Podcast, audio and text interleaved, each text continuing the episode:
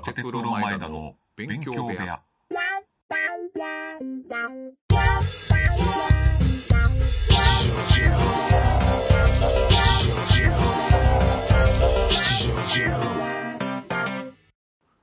えー本日2月17日木曜日、えーカテプロ前田の勉強部屋。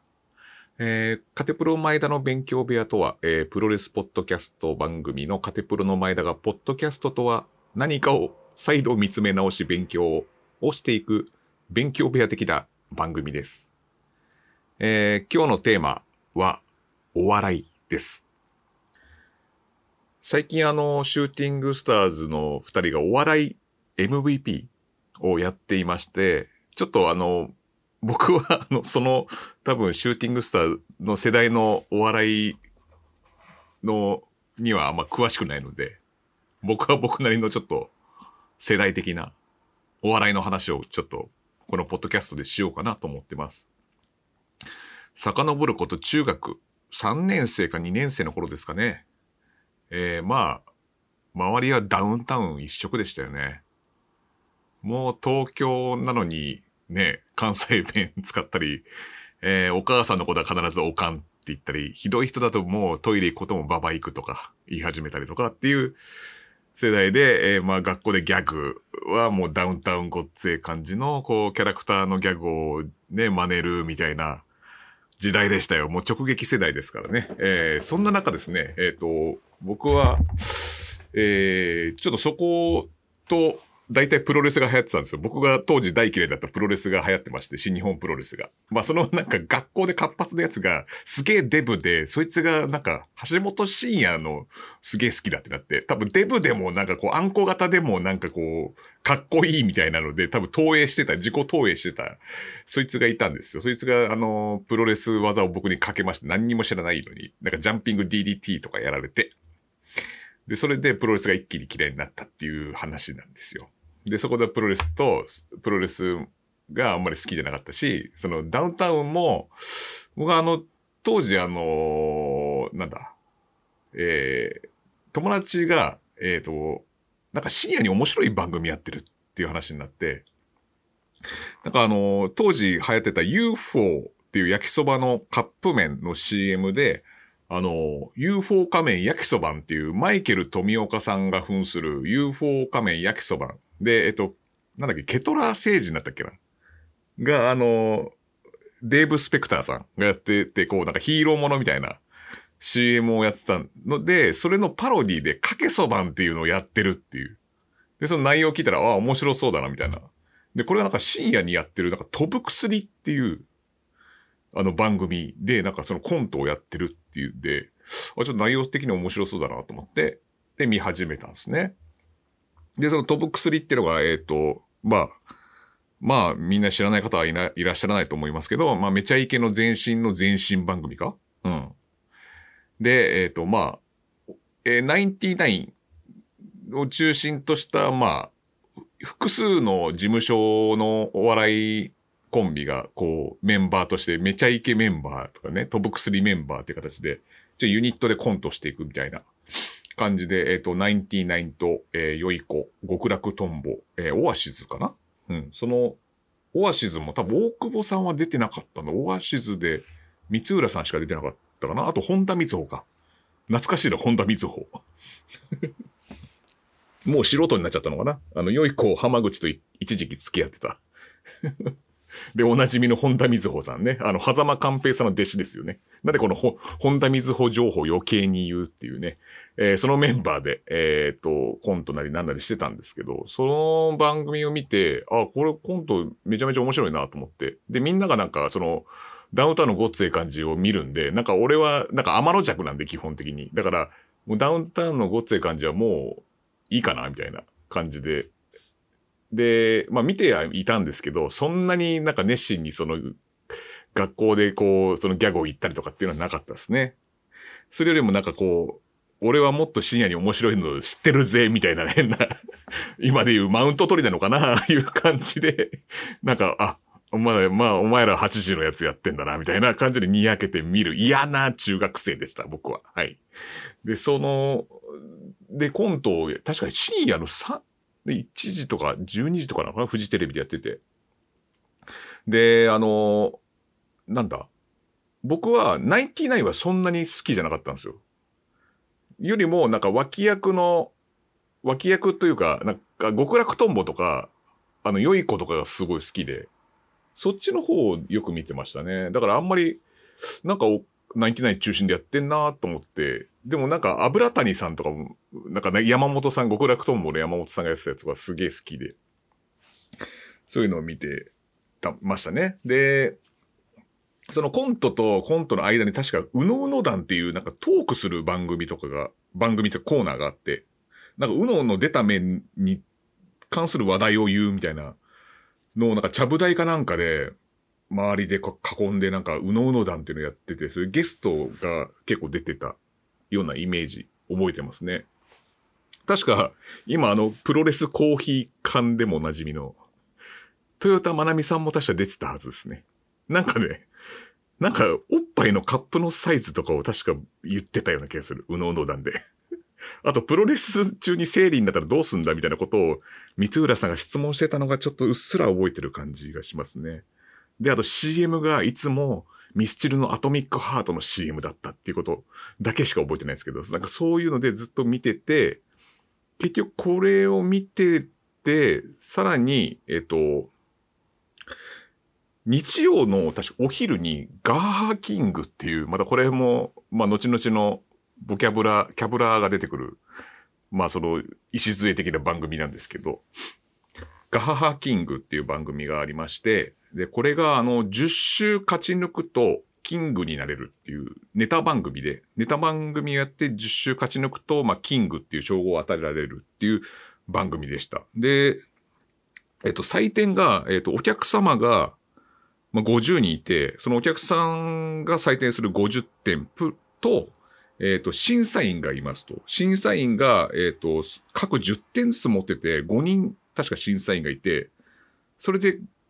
50点の枠は審査員が持ってて、プラス合計で100点を競うみたいな、えー、そういう、あの、お笑いの、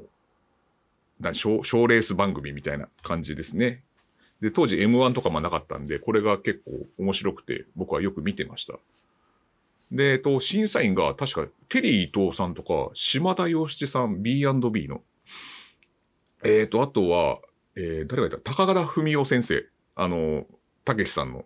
あの、バウバウってやってるあの、高田文夫先生とかいたな。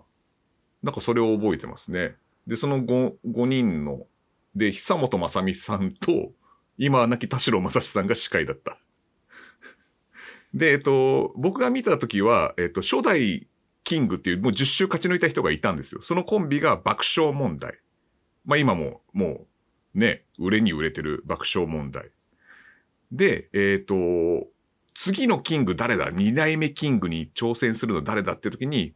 フォークダンスで鳴子坂っていう、ふざけた名前のコントをやる、えー、コンビがいまして、で、そいつらの、なんかその奇想天外な、奇て烈なそのボケがすごくて、俺それをずっと毎週楽しみに見てました。で、俺が見たのは確か、誘拐っていうネタ、7、8週目ぐらいのネタがあって、で、それで面白いなと思って見始めたのが最初ですね。で、この2代目にフォークダンスでなることが10週目まで行くんですよ。で、10週目行って、えっと、ネタが確か、えー、っと、死刑囚みたいなネタで、で、それで10週確か合格するんですよ。で、な、8、なんで90点以上だったかな合格するの。で、90点以上出て、それ合格かなと思ったら審査員から待ったがかかって、なんか、ネタの内容がその死刑囚っていうネタがちょっとよ、なんか良くないみたいな感じで確かやり直しになって、で、それで、えっ、と、10週勝ち抜いて、やっぱその10周目チャレンジ2回やって、その次の週に、一応保留って形でもう1回やろうってなって、勝ち抜いたのがフォークダンスになることが。で、それ勝ち抜いて、まあ2代目キングになって、その後もしばらく見てたら、次、キングになる誰だみたいな感じになって、で、その後、増田岡田っていう、まあ、この松竹のコンビ増田岡田はまあ m 1も取ってますよね。そのコンビがまあ3代目になるんですよ。だからこの人もすごいうまいなと思って漫才漫才関西の漫才なんだけど結構うまいなと思って見てたのを覚えてますね。でもやっぱりフォークダンスになる小坂の方が僕は好きでしたねでえっ、とそれで次4代目キングに王手をかけるコンビがいたんですよそれが抜群っていうコンビなんですけどあのーちょっと前に説教ネタみたいので一時期ちょっと出始めるんですよテレビに。でそれをちょっとブレイクし損ねて今ちょっとテレビにもあまり出ない抜群っていう、えっと X にハイフンで GUN で抜群っていう西尾と佐賀根っていうコンビなんですけどこの2人組。でこの2人が、えっと10週まで行くんですよ。で10週目でギリギリで落ちるんですよね。でこれ1回落ちるとなんだろう次お呼びかかるまでなんか待機してなきゃいけないんですよ。まあ一番なんていうか行列の一番後ろに回ってしまうみたいな感じでちょわずあとわずかなところで届かなかった抜群が今も売れてないっていうのはやっぱりこういうことなんだなっていうのは思いますね。はい。でその後出てきたのでえっ、とこいつらすげえなと思ったらカイジャリ水魚っていうまあ今クリームシチューという名前になってますがこいつらが最初1周目のネタやった時にあこれすげえなって言ってちょっと衝撃を受けましたあのフォークダンスで鳴子坂も良かったんですけどカイジャリ水魚さらにちょっと洗練されたこんな東京の笑いあるんだっていう感じの衝撃を受けましたね。なんかこのフォークダンスとカイジャリ水魚と今のサンドイッチマンってちょっと流れがなんか同じようななんかさらにブラッシュアップされたみたいな感じがこうどんどんまあフォークダンスはコントですけどまあカイジャリは漫才でえっ、とサンドイッチマンはまあコント漫才やるけどまあ漫才ですよね基本的に。なんかコントってあれなんかちょっと漫才でも変えられるようなコントなんで。そうなんですよね。だからカイジャリ水魚もすごい好きで。でそれでこいつら多分キングになんじゃねえかって思ったんですけどそれが、えっと、4週目かなんか勝ち抜いた時に、えーこの番組急に最終回になりますと。なって、えーマジかよと思って、俺、カイジャリ水魚絶対キングになると思ったのになーっていうとこで終わっちゃいました。となって、で、これからカイジャリ水魚をどうやって見ればいいんだろうと。当時ネットもないですから、こいつらが出演する番組知りてえなーと思って、そうだ、事務所に電話すればいいんだって思って。で、あのーこの「ガハハキング」っていう番組は、えっとネタをする前に、えーなんかマネージャー所属事務所のマネージャーが「これこれこういうコンビです。よろしくお願いします」みたいな前前があってそれでその後ネタやるんですよ。でその時にあの事務所の名前が載ってたんですね。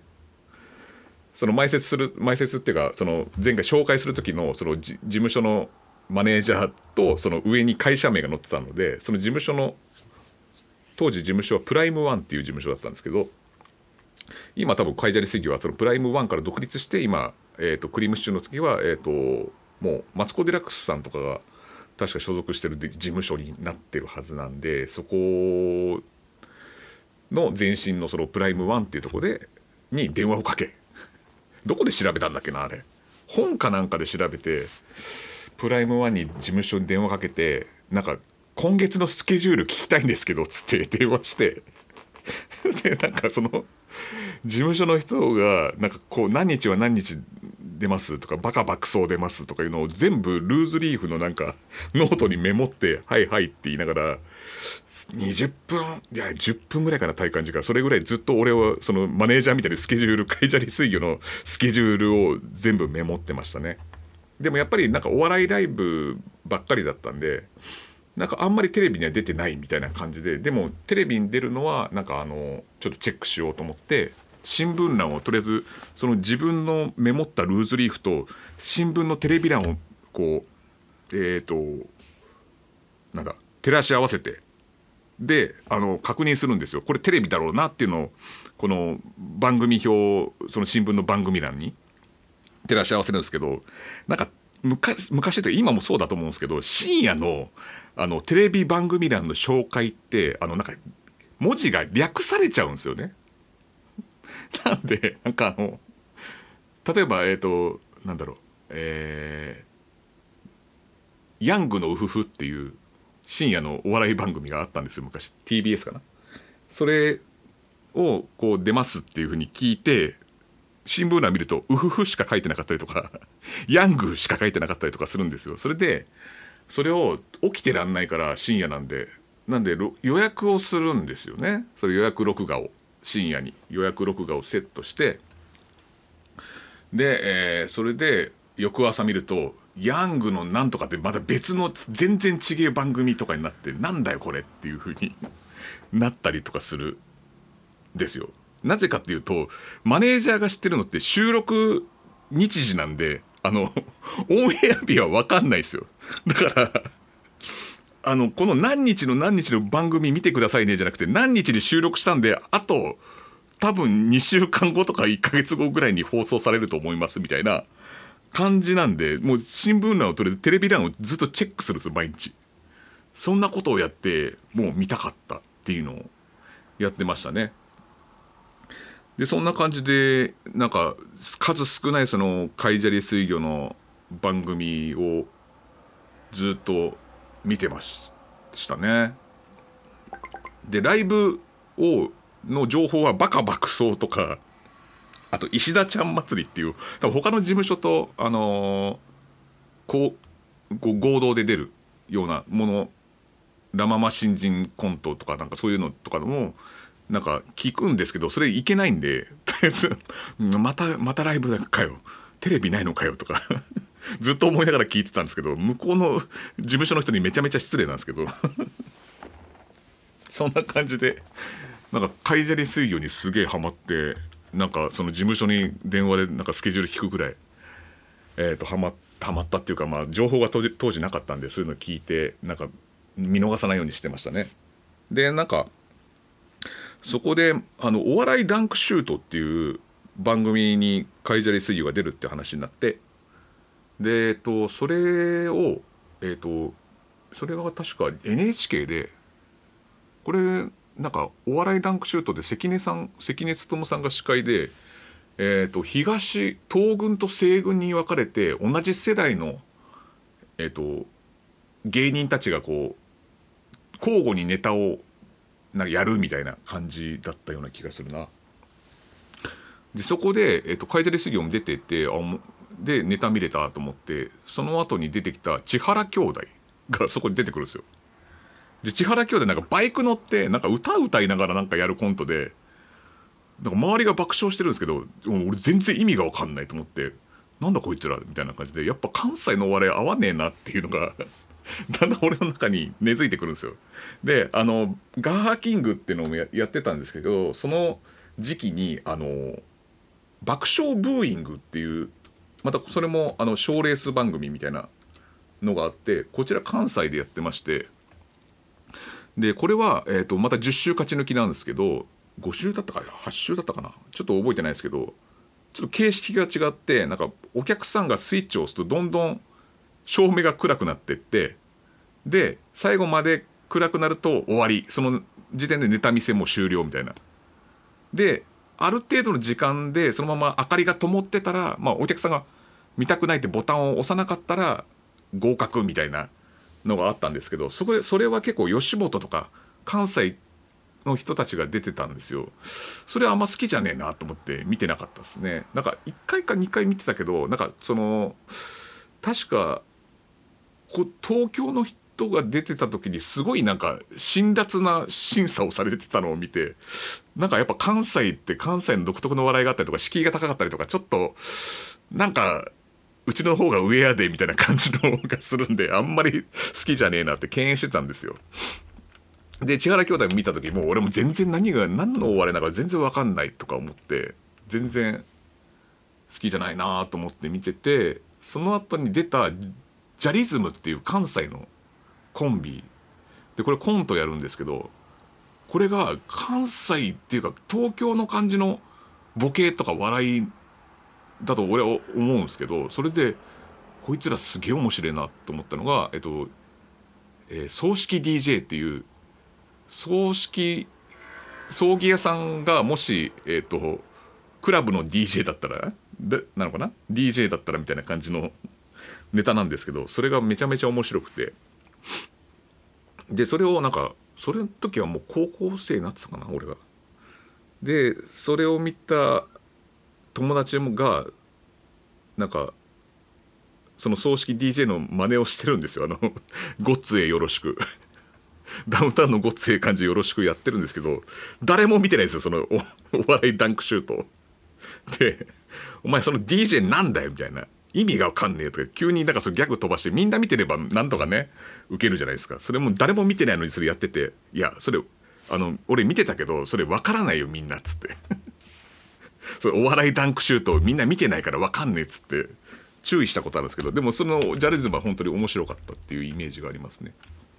で東軍は確かやっぱりガーキングとかボキャブラキャブラの人たちが出てましたねなんかすごい面白い番組でこれが後々の爆笑オンエアバトルになるっていうのが、うん、また興味深いところではありましたね。うん、っていうのがあってまあ相変わらずそのカイジャリ水魚を追いかけるんですけどこのカイジャリ水魚の単独ライブがなかお行われてたんですけどこれがなかなかなかなかねチケットが取れなくてであの事務所に電話するのもあるんですけどそのなんか電話しても全然取れなくてあの諦めてましたねいつも。でそんな中、えっと、そのヤングの夫婦ってさっきあった 番組にかいなんか観覧応募してでそれであの当たるんですよその観覧したのが。でそれであのそれを見に行くんですよね。でヤングの夫婦ってていう番組はなんかあのえー、っと誰だっけ？ガナルカナルタカさんが司会で新藤雅子さんって当時 TBS のアナウンサーがいてなんか視力ハットかぶってなんかみたいな設定だったんですよ。なんかよくわかんない設定で、それもま、まあネタ番組、深夜のネタ番組で、俺赤坂まで確か行って、それを見に行った覚え、友達と見に行った覚えがありましたね。その時出てたのが、多分あの、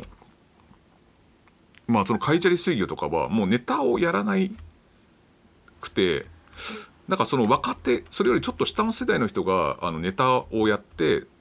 で、あとはなんかそのネタの合間にやっぱなんかお笑いのちょっとコーナーみたいな、ネタ見せじゃないコーナーがあるみたいな構成でしたね。で、ネタ見せの時、ネタをやる若手の中にいたのがアンジャッシュ。今、もうちょっと謝罪したばっかりのアンジャッシュがネタをやってました。で、その時はもう勘違いコントをやる前ですね。あの、勘違いコントってあの、なんか誰かが辞めて、使わなくなったネタをそれいいねって言ったらじゃあお前にやるみたいな感じで確かもらったんですよねその前だったけどそれも面白かったですよね基本的にああやっぱ面白いなと思ってなんかショートコントをなんかやってたような気がするんだよなネタの内容はちょっと分かんないですけどなんかなんかオチが全部机みたいななんかなんだパントマイムみたいなことやって全部オチが机っていうなんかそういう今ギリギリ覚えてるのがそういうネタでしたね。まあそれがアンジャッシュのネタ初めて見た時ですかね。うん。であとはなんかそのえっ、ー、と誰だうな加藤とかいるえっ、ー、となプリンプリンとかあと U ターン U ターンじゃない？あ U ターンか。U ターンと底抜けエアラインとまあ、U ターンはあの土田さんの全然 なんか元コンビの U ターンと底抜け洗いはピコ太郎の、ね、トリオ元トリオですよ。そこのらへんが確か出てたような気がしますね。でその次の日に今度地元より地元からちょっと駅で電車で30分ぐらい行ったとこでなんかカイジャリ水魚が営業やるらしいぞって話になってそれで急遽行くんですよ。で本当に舞台からちょっと近いめちゃめちゃ近い感じで営業しあのネタとかやってて。でそれ僕ら最前列に座ってなんかすげえ笑ってた記憶があります。でその後にえっ、ー、と僕らあのなんか海砂利水魚にサインもらおうぜとか言って言い始めてその友達が。でなんか控え室みたいなとこになんか行ったような気がするんですよ。何のつてもないのに。でなんか追っかける人がなんか行ってでその人になんかいろいろ聞いたのかな？でなんか上田さんここにいるよみたいなこと言われてでなんか上田さんってその当時すげえ怖いイメージがあったんですよ。上田晋也って。で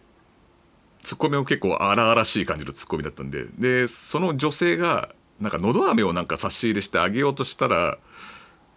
手を振り払うのかなと思ったら「あありがとうございます」って言ってすげえ受け取ってくれたんですよその女性の。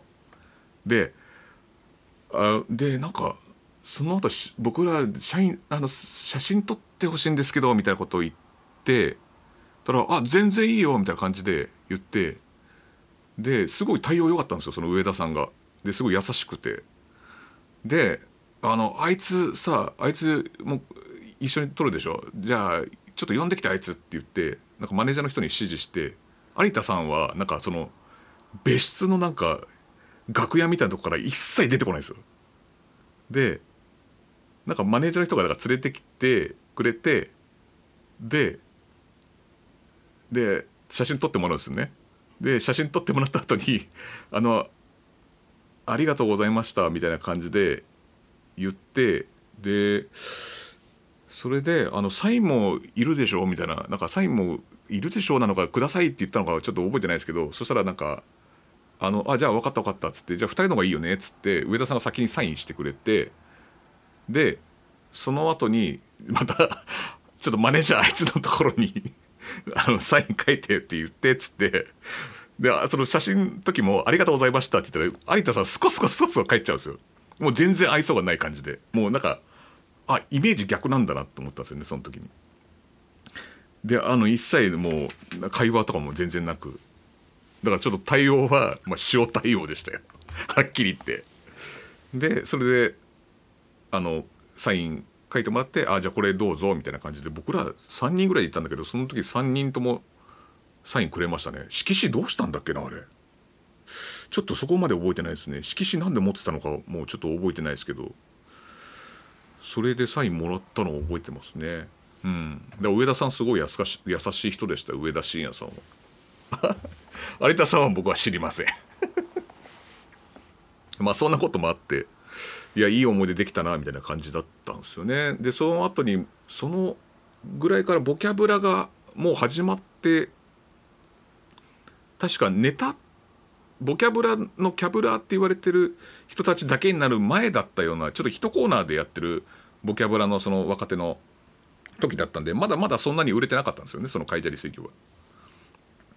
でそっからえっ、ー、とまあそのキャブラーとしてまあ売れてでボキャブラブームが過ぎてもまあ海砂利水魚はまあ売れていったわけですよ。でその時に確か単独ライブでえっ、ー、と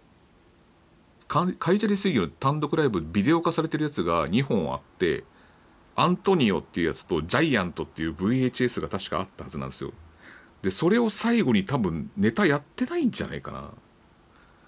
でそれで、ね、その漫才とかやらなくなってしまってでえっ、ー、とそこで私の興味も海砂利水魚からはちょっと薄れてしまうと。やっぱネタやってネタを見たかったんで海砂利水魚は。あ売れたらネタやんないんだ。爆笑問題とちょっと違うんだなと思って。であこれから売れていくんだこの人たちはと思ったらもうスーッとなんかもう月が取れたように なんか追いかけなくなりましたね。うん、でもやっぱりサンドイッチマン出た時にやっぱりあの海砂利水魚とネタの構成とかちょっと似てるなとか思うんですよね。今思っても。なんかあの作文とかなんか結婚のスピーチとか読む時のネタが海砂利水魚にもあってでえっ、ー、とサンドイッチマンもそういうなんか文章を読ん読んで突っ込むみたいなやつのスタイル。ああれはなんかその海砂利水魚がやってたのとちょっと似てるんですよね。やっぱそこら辺の流れを組んでんのかなと思ったんですよね。でえっと確かね海砂利水魚じゃないクリームシチューがえー、っと実際サンドイッチマンのネタともう一組を見てどっちが良かったでしょうみたいな時に有田さんかな？がサンドイッチマンじゃない方に入れるんですよ。と得点というかなんかそういうの。でやっぱこの人多分自分のネタにちょっと似てるなと思ってんのかなっていう。ちょっと嫌な詮索なんですけど。うん。でも会社水魚のネタとそのサンドイッチマンのネタがちょっと全然違うっていうのはえっ、とボケが突っ込んでボケはそのまま行くんですよ。次の次のボケに。会社水魚って。無視するんですよツッコミを。でそれだけ上田さんのツッコミがちょっと後々こうなんだろうツッコミ兼ボケみたいな余計な一言っていうかそういうのを足すんですよね。だから多分そういう風にしてるんだと思うんですけどサンドイッチマンの場合はそれをツッコミの内容を受けてちゃんとあのその次のボケを言うっていうことがあるのでなんかそこがちょっと違うんですけどね。あとあのダジャレっぽい言葉遊びはあんまり会社に水魚はしないなみたいな。あの例えばなんかサンドイッチマンの警察のコントでなんか本館はとかって言ってでなんか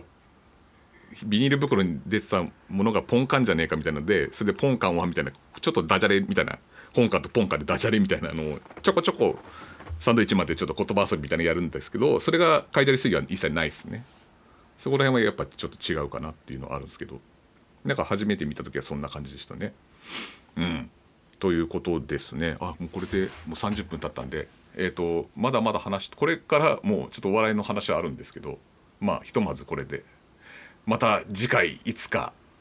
そういう機会があればまた続編で話したいと思います。